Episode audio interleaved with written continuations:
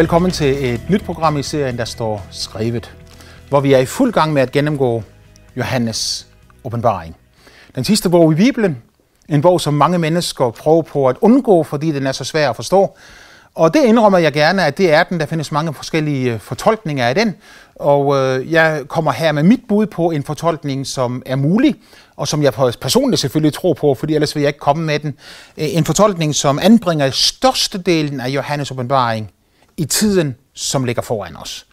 Øh, sådan kronologisk, så øh, er det første kapitel i Johannes åbenbaring øh, et, et øh, udtryk for de ting, han havde set, mens øh, Jesus åbenbarede sig for ham. Og i kapitel 2 og 3 får du en gennemgang af menighedens historie. Fra kapitel 4 og i resten af Johannes åbenbaring omtales menigheden eller kirken ikke længere en eneste gang. Øh, det må jo øh, næsten tale sit eget sprog at i kapitel 2 og 3, 1, 2 og 3, omtales menighed hele tiden. Den ene gang efter den anden. Den, som har ører, han hører, hvad ånden siger til menigheden. Skriv til menighedens engel. Hele tiden er menigheden i centrum. Pludselig forsvinder den. Og i resten af Johannes åbenbaring ser du ikke menigheden en eneste gang. Øh, en øh, logisk forklaring er jo, at menigheden er der ikke længere. Hvis menigheden ikke er på jorden længere, hvor den så henne, jamen så er den i himlen. Så her i åbenbaringsbogen, det fjerde kapitel, går det i opfyldelse, som øh, Jesus han talte om, at jeg går bort for at gøre en plads redde for jer. Og når jeg har gjort en plads redde for jer, kommer jeg igen for at hente jer til mig, for der hvor jeg er, der skal I også være.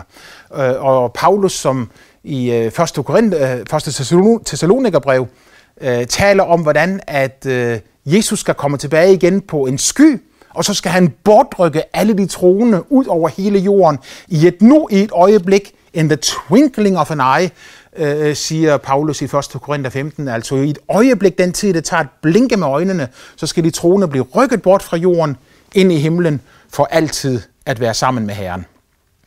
Når det der sker, og det tror jeg kronologisk her er placeret i øh, begyndelsen af åbenbaringsbogen, det fjerde kapitel, når Johannes bliver rykket bort af ånden ind i himlen, og står foran Guds trone som et personligt, en personlig oplevelse, profetisk oplevelse af det, som en gang skal ske, når øh, tiden er inde, og Jesus han kommer for at hente sin menighed hjem til sig.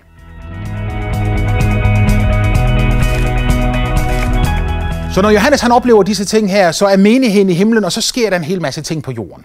Efter at han har set, øh, at i himlen, åbner Gud sin plan og sin vilje øh, for mennesker, så ser han, hvordan der er et samarbejde mellem himlen og jorden, hvordan engle råber ud på Guds befaling, og hvordan der sker forskellige ting på jorden. Vi så i vores sidste program, hvordan Antikrist trådte frem, lovede mennesker fred og ingen far. Han kom ridende på en hvid hest og udgav sig for at være fredstifteren, og at han ved politisk kløgt og dygtighed vinder sig stadig større politisk magt, indtil han på et tidspunkt, som vi kommer til lidt senere Johannes åbenbaring, har fået den absolute magt på jordkloden. Det, som Hitler ønskede at gøre, det lykkes for Antikrist. Ikke i alle detaljer, men i hvert fald så meget, at han bygger ikke et tusindårsrige, men han bygger et rige, som Bibelen siger skal vare i syv år. Og han indtræder som den absolute verdensherre, dominant på scenen. Men han kan ikke holde sine løfter, for samtidig med, at han lover fred og ingen far, så er det en sandhed, som ingen nogensinde kan komme udenom, nemlig at som man så, sådan skal man også høste. Og når mennesket så i ondskab, så i uretfærdighed, så høster de også derfra. Og når mennesket vælger at vælge antikrist som deres leder og forkaster Gud, så kræver antikrist en pris og en betaling tilbage igen. Og en del af den pris og betaling er det, vi læste om i det 6. kapitel i vores sidste program, da vi så om de katastrofer, naturkatastrofer og andre katastrofer, som kommer til at ramme jorden i begyndelsen af den store trængsel. Måske det mest tragiske i alt det, vi læste sidste gang, er, at Bibelen siger, at en fjerdedel af livet på jorden skal gå til grunde i begyndelsen af denne trængselsperiode. Der er en pris at betale for at vælge krigens vej og uretfærdighedens vej og selviskhedens vej, og ikke vælge at have Jesus Kristus som herre og konge i sit liv. Øh, jeg, jeg udlægger det ikke sådan, og hvis andre mennesker gør det, det kan jeg ikke gøre noget ved, men når jeg siger, at der er en pris at betale for det, så er det ikke fordi Gud han kommer og, og, og, og forårsager alt det, alle disse onde ting ind i menneskers liv. Men det er fordi mennesket høster frugten af sin egen uretfærdighed. Vælger man at leve i uretfærdighed, er der en frugt at høste derfra, som man ikke kan komme udenom. Bibelen siger med klartekst, og det så vi på i vores sidste program også, at jorden syner og sejner under dem, som bor på dem. Det er menneskets valg, hvordan denne planet skal udvikle sig. Og Bibelen har allerede forudsagt det, at mennesket vælger at afsætte Gud fra tronen, af, vælger at afsætte hans normer, hans regel, hans moral fra tronen, og så vælger mennesket sin egen moral og lave sine egne regler og normer i stedet for. Konklusionen af alle disse ting her, det er, at øh, der hele jorden, den vrider og vender sig i smerte over menneskets frafald, og at mennesket vil tjene antikrist i stedet for Gud. I det syvende kapitel i Johannes åbenbaring begynder det med, at Johannes han så fire engle, som holdt jordens fire vinde tilbage, for at ingen vind skulle skade noget hverken på jord eller hav eller noget træer. Han så en engel stige op fra solens opgang med den levende Guds sejl, og han råbte med høj røst til de fire engle, hvem det var givet at skade jorden og havet, og sagde, gør hverken jord eller hav eller træer nogen skade, før vi har besejlet vor Guds tjener os på deres pander. Og jeg hørte tallet på de besejlede, 144.000 besejlede af alle Israels børns stammer. Og så opremser Johannes for os, at der var 12.000 af Judas stamme, der var 12.000 af Rubens stamme, der var 12.000 af Gads stamme, og så fortsætter han igennem alle stammerne, 12.000 af Benjamins stamme, det slutter han med. Så han siger 144.000 besejlede Guds tjenere. 144.000, som øh, Bibelen identificerer som værende jøder. Øh, jeg har hørt forskellige mennesker og forskellige kristne øh, eller forskellige religiøse retninger påstå, at disse 144.000, det var dem selv. Der har levet den slags retninger igennem hundredvis af år, som sagde, at disse 144.000, det er os. Jehovas vidner har sagt, at de 144.000 er en speciel gruppe af Jehovas vidner, som har en helt bestemt plads og skal være i himlen osv. Øh, jeg plejer, når jeg får det spørgsmål og snakker med, med, med den slags mennesker, og så spørger, når, hvilken stamme hørte det så til? Fordi her siger Bibelen jo klart og tydeligt, at det ikke er 144.000 tilfældige mennesker. Øh, der er ikke nogen danskere, der er ikke nogen nordmænd, der er ikke nogen svenskere, englænder eller amerikanere iblandt disse 144.000, men Bibelen siger, at alle 144.000 er jøder. De jøder er forskellige af Israels stammer. De er Guds tjenere, og de bliver besejlet. Nu, for at være Guds tjener i denne tid, og i den tid, som ligger foran os, så må et menneske have mødt Jesus Kristus som Messias. Et menneske må have mødt Jesus Kristus som den opstandende frelser og har givet sit liv til ham. Fordi Jesus han har udvalgt af hele jorden, jøder og hedninger, mennesker til at tjene ham. Her beskriver Bibelen, at der er 12.000 jøder, som i begyndelsen af trængselsperioden oplever at blive kaldet og salvet af Gud til at tjene ham. Guds tjenere har helt siden Jesu død og opstandelse altid været optaget af en eneste ting, nemlig at forkynde evangeliet. Øh, det kan godt være, at du er en moder Teresa. Det kan godt være, at du er et menneske, der på andre måder hjælper andre mennesker med barmhjertighedsgerninger. Men bag ved det alt sammen, så ligger det for Guds tjenere, at alle sammen forkynder evangeliet. Nogle af de største øh, evangelieforkyndere, disciple af Jesus, som nogensinde har levet i historien, var jøder. Øh, apostlene var alle sammen jøder. Paulus var jøde.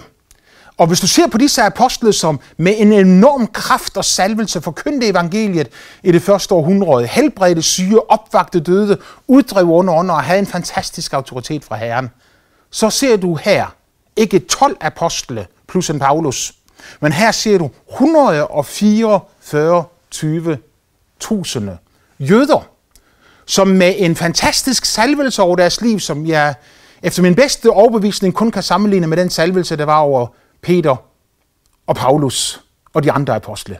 En sådan salvelse over deres liv, fordi nu vil Gud, at evangeliet om hans herlighed skal forkyndes ud over jorden i begyndelsen af trængselsperioden. Så det er mit svar også til de mennesker, der siger, at Gud har glemt os. De mennesker, der bliver vred på Gud, fordi en fjerdedel af jordens befolkning lider døden i løbet af begyndelsen af denne øh, trængselsperiode. Mit svar det er, jamen Gud elsker jo mennesket. Og Gud han sender ikke mindre end 144.000 jøder, som han har salvet med en enorm salvelse og givet en stærk autoritet til at forkynde sit ord. Vi så i det 6. kapitel, hvordan der var en stor skare af mennesker, som havde lidt døden for Jesus skyld, martyrer, som var under alderet i himlen, og som, og som talte med Herren der fra alderet i himlen. Og Gud han sagde, I skal bare hvile en lille stund endnu, indtil tallet på dem, som skal ihjelslås, er fuldtallige, for der er mange andre end jer, der også kommer til at dø i denne tid. Øh, mennesker modtog altså øh, disse 144.000 jøders forkyndelse om, at Jesus er Guds søn, at han døde og opstod igen, og at det at tjene ham er selve meningen med livet. De modtog dette, men de måtte betale for deres tro med deres eget liv. Og øh, den ene efter den anden måtte lide martyrdøden. Men det er jo helt tydeligt, at du netop her ser Guds fantastiske kærlighed.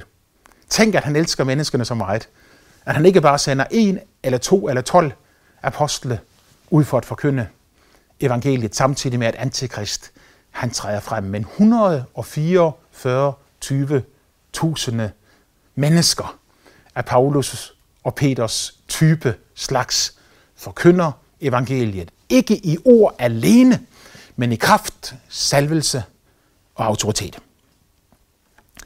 I vers 9 står der, at derefter så jeg en stor skare, som ingen kunne tælle. Af alle folkeslager, stammer og folk og tungemål stod foran tronen og foran lammet. De var iførte lange hvide klæder. De havde palmegrene i deres hænder, og de råbte med høj røst og sagde, frelsen tilhører vor Gud, som sidder på tronen og lammet. Disse, som står der nu og tilbeder Gud, for får vi at vide nogle få vers senere, at øh, en af de ældste tager til ord, står det i vers 13, og, og spørger, Johannes sagde, de som er iført de, de lange hvide klæder, hvem er de, og hvorfra er de kommet? Hvortil Johannes hans svar har ydmyget, herre, det ved du. Og så får han svar tilbage, det er dem, som kommer fra den store trængsel. Og de har tvættet deres klæder og gjort dem hvide i lammets blod. Derfor står de nu foran Guds trone og tjener ham dag og nat i hans tempel. Og han, som sidder på tronen, skal opslå sit telt over dem. De skal ikke sulte mere og ikke tørste mere. Ikke heller skal sol eller nogen hede stikke dem. For lammet, som står midt for tronen, skal være deres hyrde og lede dem til kilderne med livets vand. Og Gud skal tørre hver tårer af deres øjne. En stor skare, som ingen kan tælle, som står foran Guds trone i himlen. Af alle stammer, af alle tungemål, af alle folkes, folkeslag, fra alle nationer ud over hele jorden. Og så siger han, det er dem, der kommer fra den store trængsel. Så jeg har grund til at tro, at denne store hvide skare, det er mennesker, som efter at menigheden er blevet bortrykket ind i himlen, at Gud han oprejser disse 144.000 til at forkynde evangeliet. At det så er mennesker, som har modtaget budskabet om Jesus Kristus som deres personlige frelser. Og Bibelen siger, at skaren den er så stor, at ingen kan tælle den. Så det er et nådsbudskab, som i begyndelsen af trængselstiden går ud over hele jordkloden, for at bringe mennesket tilbage igen til Gud, tilbage ind i fællesskab med ham selv. Når det sker, siger Bibelen, at alle englene, som står rundt om tronen, og om de ældste, om de fire livsvæsener, kaster sig ned fra tronen på deres ansigter, tilbeder Gud og siger, Amen, lov, ære og visdom og tak og pris og kraft og styrke tilkommer vor Gud i evighedernes evigheder. Så englene i himlen er optaget med at tilbede Gud på grund af hans mægtige frelse. Bibelen taler om et helligt samarbejde mellem englene i himlen og mennesker på jorden. Englene, siger Bibelen, de er tjenende ånder, som er udsendt for at hjælpe dem, som skal arve frelse. Og vi ser engle aktive både i det gamle testamente og i det nye testamente. Vi ser engle, som kommer og taler til mennesker. Engle lever i en anden sfære end i den synlige sfære, som du og jeg vi lever i. Øh, og sommetider kan mennesker faktisk få lov til at se ind i den anden sfære ved guddommelig åbenbaring, hvor Gud han ligesom trækker forhænget til side, og vi begynder at se det, som ikke kan ses. Vi ser i det nye testamente, hvordan engle kommer og hjælper den første menighed med at forkynde evangeliet. Ikke sådan, så englene selv direkte forkyndte, men de hjalp mennesker, som var optaget med at forkynde evangeliet. De hjalp Peter, da han var indespærret i fængsel i Jerusalem. Så kommer der pludselig en engel og, og, og skubber ham i siden og, og, og åbner dørene for ham, tager lænkerne af ham og fører ham ud og blinder også de soldater, som står øh, ved, ved, ved døren for at vogte den. Øh, vi ser engle, som taler til, øh, til Philip og siger til ham, nu skal han gå ud på den øde vej, fordi derude er der nogen, som har brug for at høre evangeliet forkyndt. Så de forkyndte ikke evangeliet selv, men de samarbejdede med menigheden for at bringe evangeliet ud. Der var en engel, som talte til Paulus, da han led skibbrud på vej ind til Rom, og sagde til ham, at han ikke skulle miste nogen, men at Gud skulle hjælpe ham, og de var også der for at hjælpe til. Jeg tror, at i denne sidste tid, før Jesus kommer igen, så får vi lov til at se en stærkt øget aktivitet af netop dette her engle, som samarbejder med de kristne. Det vi taler om er ikke teoretiske ting. Men det vi taler om er ikke bare trosting eller læreting. Vi taler om konkrete, reelle erfaringer med Gud, hvor engle bare er en del af det også. I øh, åbenbaringsbogen, det 7. kapitel her, der ser vi, at englene samarbejder, når det drejer sig om også, at evangeliet skal blive forkyndt. Og de jubler ind foran Guds trone og tilbeder ham på grund af den store skare, som i begyndelsen af trængselsperioden er blevet frelst. Jeg hører ofte mennesker sige, øh, eller mennesker har historisk ofte sagt, at når Jesus kommer tilbage igen, så er alt håb ude. Øh, jeg har det utrolig svært med den forkyndelse, og har altid haft det. Øh, Gud er ikke en Gud, som nogensinde lader håbet være ude. Ikke før øh, mennesket står foran den store hvide trone, ikke før mennesket går ud af dette liv. Først da er alt håb ude. Så længe der er liv, så længe er der håb. Jeg har utrolig svært ved at forene mig med den forkyndelse, som siger, at der skal komme en tid, hvor mennesket ikke længere øh, kan blive frelst. Jeg er dybt overbevist om, at alt hvad Gud gør, alt hvad han gør i dag, alt hvad han gør i morgen og i fremtiden, alt sammen sigter på én eneste ting, nemlig at mennesket skal få lov til at opleve hans nåde, hans sandhed og hans kærlighed i sit eget liv. Det er det, vi mener, når vi siger, at mennesket skal blive frelst. Frelst fra en evig fortabelse. Frelst fra et uroligt liv. Frelst fra en håbløs tilværelse. Uden håb og uden Gud i denne verden. Det har altid været Guds ønske, at mennesket skulle blive frelst. Så efter at menigheden er bortrykket, er kommet ind i himlen, og der er optaget med forskellige ting, vi skal se videre på i de næste programmer, så foregår der på jorden en enorm vækkelse. Øh, rigtig mange mennesker de vil jo stille spørgsmålstegn ved det, jeg siger, at det virkelig kommer en dag, hvor tusindvis, millioner, hvis ikke milliarder af mennesker, i et nu, i et øjeblik, skal blive rykket bort fra jorden, for så ikke at være her længere. Mange mennesker vil stille spørgsmålstegn ved det, men den dag det sker, og den dag det går i opfyldelse, og to går på marken, den ene tages med, og den anden lades tilbage. To sover i samme seng, den ene tages med, og den anden lades tilbage.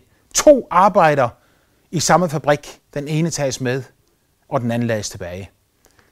Den dag, disse ting begynder at ske, er også nøjagtigt den dag, hvor de, der er tilbage, vil begynde at søge øh, frelsen, for de vil begynde at forstå, at det, som deres kristne venner sagde og påstod om, at Jesus engang skulle komme tilbage igen, at det netop holder stik. Den dag vil de begynde at søge Gud.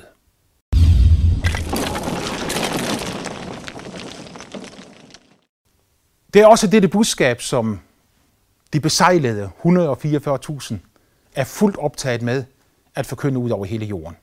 Evangeliet, som direkte oversat til dansk betyder de gode nyheder. Evangeliet er de gode nyheder. De gode nyheder om en Gud, som elsker dig ubetinget, stort og helhjertet. Og kærlighed er ikke først og fremmest, hvad du siger, men kærlighed er først og fremmest, hvad du gør. Så denne Gud har bevist i sit eget liv ved at handle. Der har han bevist sin kærlighed til dig. Bibelen siger det så klart, som det siges kan. Så højt har Gud elsket verden, at han gav sin søn den enborne, for at enhver, som tror på ham, ikke skal fortabes, men have evigt liv. Jeg ved ikke, hvor mange gange jeg har hørt mennesker sige, I kristne, I tror I bedre end alle os andre. Og jeg har sagt det før i dette program, og jeg siger det meget gerne en gang til. At en kristen er en, som ved, at han ikke er bedre end andre. Kristne, som føler sig bedre end andre, de har et stort problem.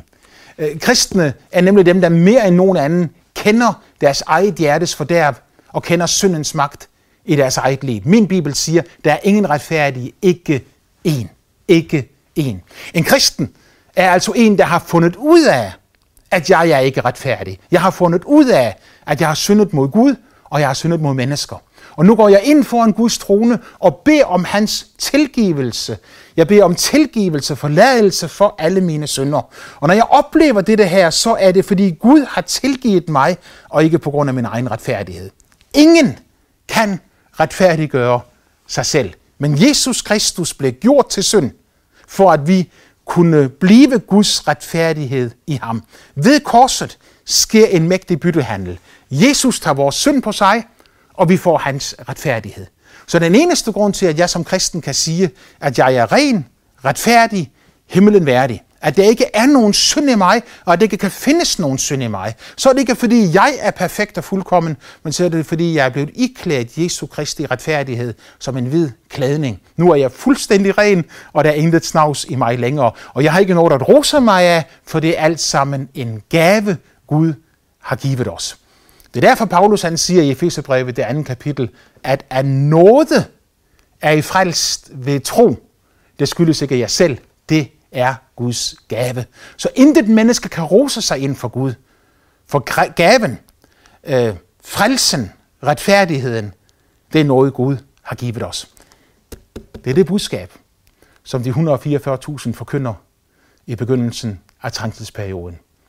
Og også på denne tid, nøjagtigt som i dag, så vil enhver forkyndelse af evangeliet bære sin frugt med sig. Når vi fortsætter med at gøre det, som er ret, så skal vi høste til sin tid, siger Bibelen, bare vi ikke bliver trætte og holder op med at gøre det. Så lad os fortsætte med at forkynde, at prædike, at fortælle, at Gud er en god Gud, og at han elsker mennesket af hele sit hjerte. Han høster frugten af det, for en dag, så skal der foran hans trone i himlen være en stor skare af mennesker, som ingen kan tælle. Det er alle dem, som er købt hjem til Gud, efter at Jesus han kom tilbage igen for at hente sin menighed hjem til sig. Jeg håber, at du enten vil være en af dem, som hører til menigheden, eller du vil være en af dem, som tager imod ham på dette tidspunkt. Du skal bare vide dette, at når du begynder at se denne rytter på den hvide hest, som vi har talt om, ride frem, øh, love fred uden at kunne holde det. Du ser krig tage til, du ser hungersnød tage til, du ser naturkatastrofer blive større og større det ene år efter det andet. At du så skal vide, at alt dette er forudsagt i skriften, og at Gud han nu er ved at slå på stortrumme for at vække dig og kalde dig til netop at komme at leve med sig selv. Så hvorfor ikke tage din bibel og åbne den og begynde at læse i den? Du vil opdage, mens du læser i den, også selvom den kan være svær at forstå, at Gud vil begynde at tale til dig igennem sit eget ord. Det eneste, der kræver, det er, at du af et ærligt hjerte siger, Gud, jeg ønsker at kende din vej og forstå din vilje. Så vil han tale til dig for så højt elsker han dig.